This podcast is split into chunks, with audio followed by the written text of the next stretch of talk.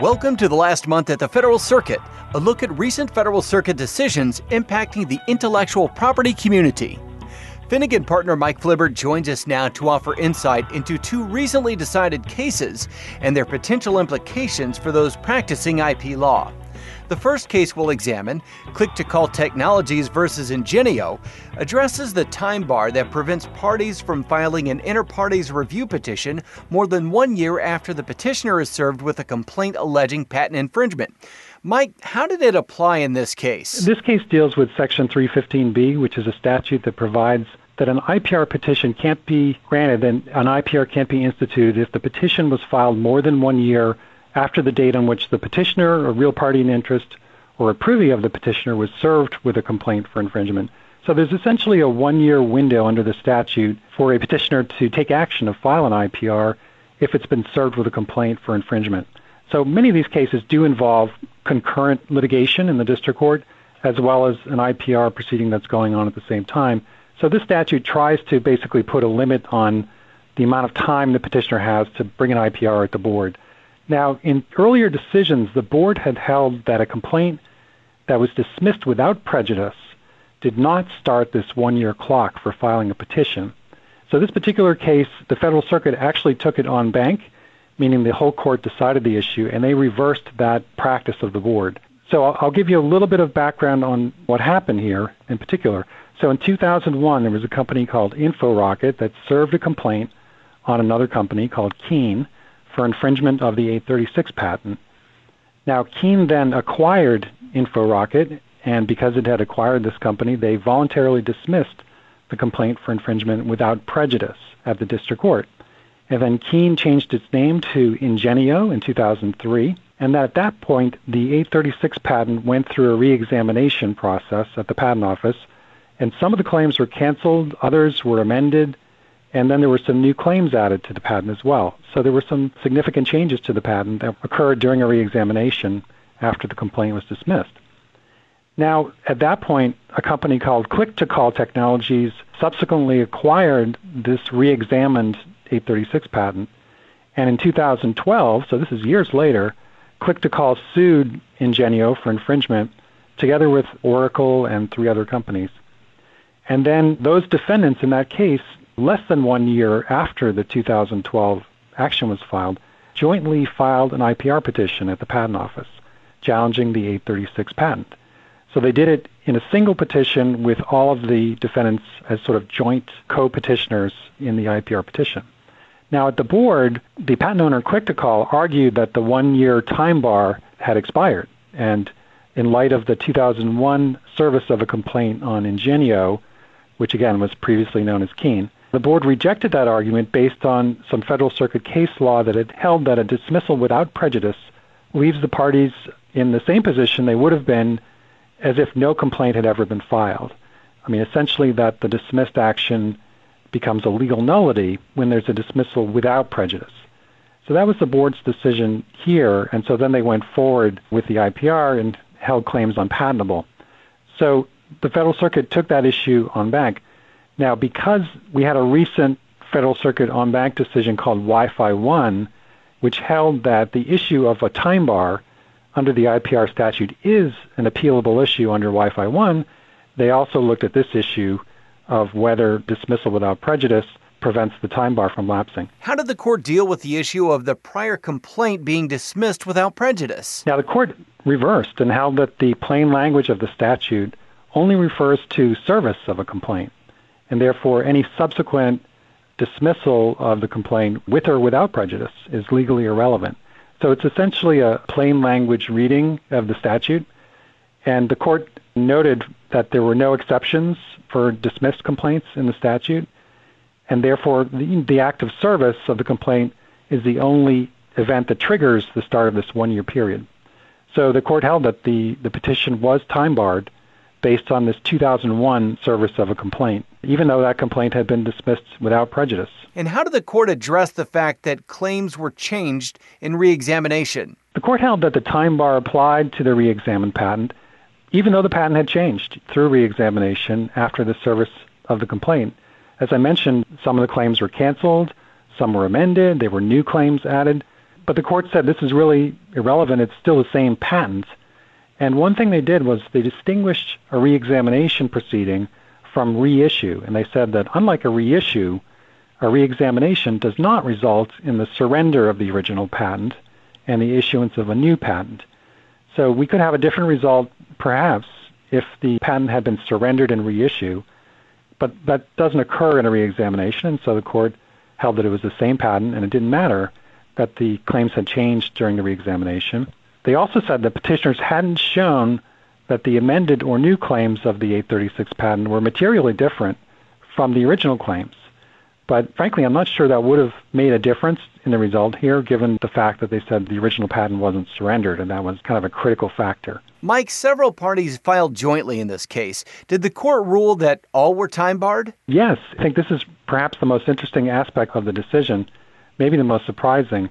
The court did hold that all of the petitioners who joined in the IPR petition were barred simply because one of the petitioners, Ingenio, was barred. Now, the other parties who were the joint petitioners, Oracle and, and three other companies, argued that they could have filed their own IPR petitions, which would not have been time barred. But the court rejected that, that argument. The court basically said that was a hypothetical argument because they did not, in fact, file separate petitions. Instead, they chose to declare themselves to be, quote, the petitioner, like a single entity. And the court essentially found that because they had acted as one entity, in the joint petition, they were properly treated as an undifferentiated unit, was the term they used, that filed this untimely petition. So it's somewhat surprising, but and I think it is true. These other companies could have filed their own separate IPR petitions and probably would not have been time barred because they were never served with a complaint for infringement. But because they had joined with a party that was time barred, they themselves became time barred and lost their opportunity to challenge the patent through an IPR. And what are the major key takeaways from the decision? I think there were three major points to take away. I mean, first of all, petitioners have to be aware that any service of a complaint for infringement may start this one year clock for filing an IPR petition. And that would apply even if the complaint is very quickly dismissed without prejudice before any substantive litigation activity. So it seems a little counterintuitive because one of the ideas behind this one year period is that the petitioner gets some notice and has an opportunity to explore the issues for a year during this period. But if a complaint is dismissed very quickly, there's nothing substantive that may have occurred. Nonetheless, under the Federal Circuit's plain language reading of the statute, that would start the time bar. So petitioners have to be aware of that. The second point, I think, is that you, you really can't assume that even substantive changes to a patent during reexamination would stop this clock. So the fact that a patent is reexamined after a complaint was dismissed was held not to be legally relevant at all. And I think the third point, again, which maybe is the most important one and presents the greatest risk for parties, is that if you join with other parties in filing a petition, you're also subjecting yourself to a risk that if any of your co petitioners are barred based on the time bar, then you may be barred as well. And it may or may not be apparent from public record whether someone has been served with a complaint. So co-petitioners really would have to do some due diligence to make sure their co-petitioners have not been served with any complaint to make sure that there's no one-year time bar going. So although parties like to join together in these situations sometimes because they save costs, this case shows there's also a significant risk in doing that. If any of the parties are time barred, there's a good chance that you may be time barred as well. So it's a pretty significant trap for the unwary. Now, the next case for discussion, GoPro versus Contour IP Holding, involves prior art. How did this case address prior art? This case involves what is a prior art printed publication. Now, under the IPR statute, only prior art patents and prior art printed publications can be used to challenge a patent on grounds of anticipation or obviousness. Now, here, the petitioner GoPro filed two IPR petitions that were challenging patents related to action sports video cameras, and these cameras allow remote control of the image acquisition. Now, GoPro, in its petition, cited a 2009 GoPro sales catalog as prior art, and the catalog disclosed a similar camera that allowed remote control, and they argued that because that catalog predated the effective date of the patents, that it was prior art that invalidated the claims. And they also put in a declaration showing that there were hundreds of copies of this catalog distributed at a dealer trade show before the critical date with no restrictions on use or distribution of the catalog. And as I said, they had sworn testimony from a GoPro employee that established that. And then after the trade show, GoPro continued to make the catalog available to its customers, to dealers, and retailers through its website. And so the issue came up of whether this catalog qualified as a prior art printed publication. Now, the board held that it did not constitute a prior art printed publication based on its analysis of the type of trade show where it was distributed. But the Federal Circuit in this case disagreed with the board's analysis, and they vacated and remanded the case back to the board to consider this document to be prior art. Does the court offer a legal test for a printed publication? Yes, I think the opinion is notable in the sense that it does describe the test for a printed publication as a broad test. The court stressed that even relatively obscure documents may qualify as prior art so long as the relevant public has a means of accessing them. And for example, a single cataloged thesis in a university library may be sufficiently accessible to those interested in the art. Exercising reasonable diligence to constitute a prior art printed publication. So they stated this as a fairly broad test in terms of the interested public and reasonable diligence in being able to locate the document. Does the nature of the conference or meeting have any bearing on determining prior art of printed publications? Yes, it does. There were a number of factors the court mentioned in its analysis. Some of those factors do include the nature of the conference or the meeting, whether there were any restrictions on public disclosure of the information, whether there was any expectations of confidentiality, and if there was any expectations that the information would be shared.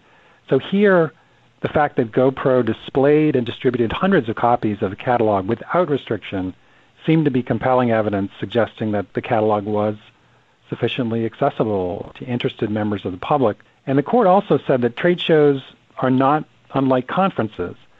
They're directed to individuals interested in the commercial and developmental aspects of new products. And here, this particular trade show focused on action sports vehicles. So you might think, well, is that really a relevant trade show? The patents here concerned these cameras with remote control capabilities. But the court said that was close enough, essentially, to the subject matter, and that a primary purpose of the cameras that were patented was for use on vehicles in these so-called extreme environments. And also that the attendees of this trade show were sophisticated and they would have known about these types of cameras for use on these sorts of vehicles. And finally, Mike, will this decision have implications in other areas of prior art? I think it could. We have printed publication issues come up in many IPRs at the board. And for example, in the pharmaceutical area, we often have issues concerning the prior art status of drug product labels and those are often disputed, and the evidence of public accessibility or whether they're printed publication is often disputed. I do think those cases are likely to involve different facts, and I think these cases do show that this is a very fact specific issue and can vary a lot depending on the evidence that's presented in the particular field. But I would sort of take two things away from this case that people should take note of.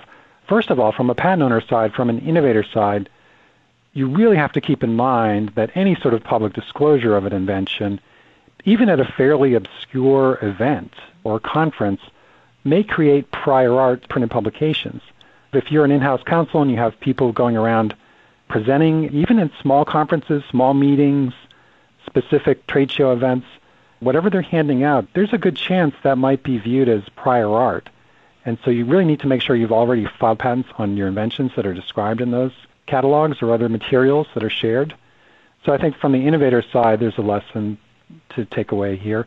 And then from a patent challenger standpoint, you really should be on the lookout for these types of public disclosures, which honestly are, are sometimes much harder to find than a conventional printed publication in the form of a scientific article or a U.S. patent or a foreign patent. When you have these trade shows, there may not be a lot of public information about them. But if you can track those down as a patent challenger, you may be able to identify prior art that could be highly relevant. So you should look for those sources of prior art that may not be as easy to find. Our guest has been Mike Flibbert, a partner at Finnegan, one of the largest IP law firms in the world. For more commentary on intellectual property news and issues, to listen to other podcasts, and to receive additional information on the firm, please visit www.finnegan.com. Thank you for listening to this podcast from Finnegan.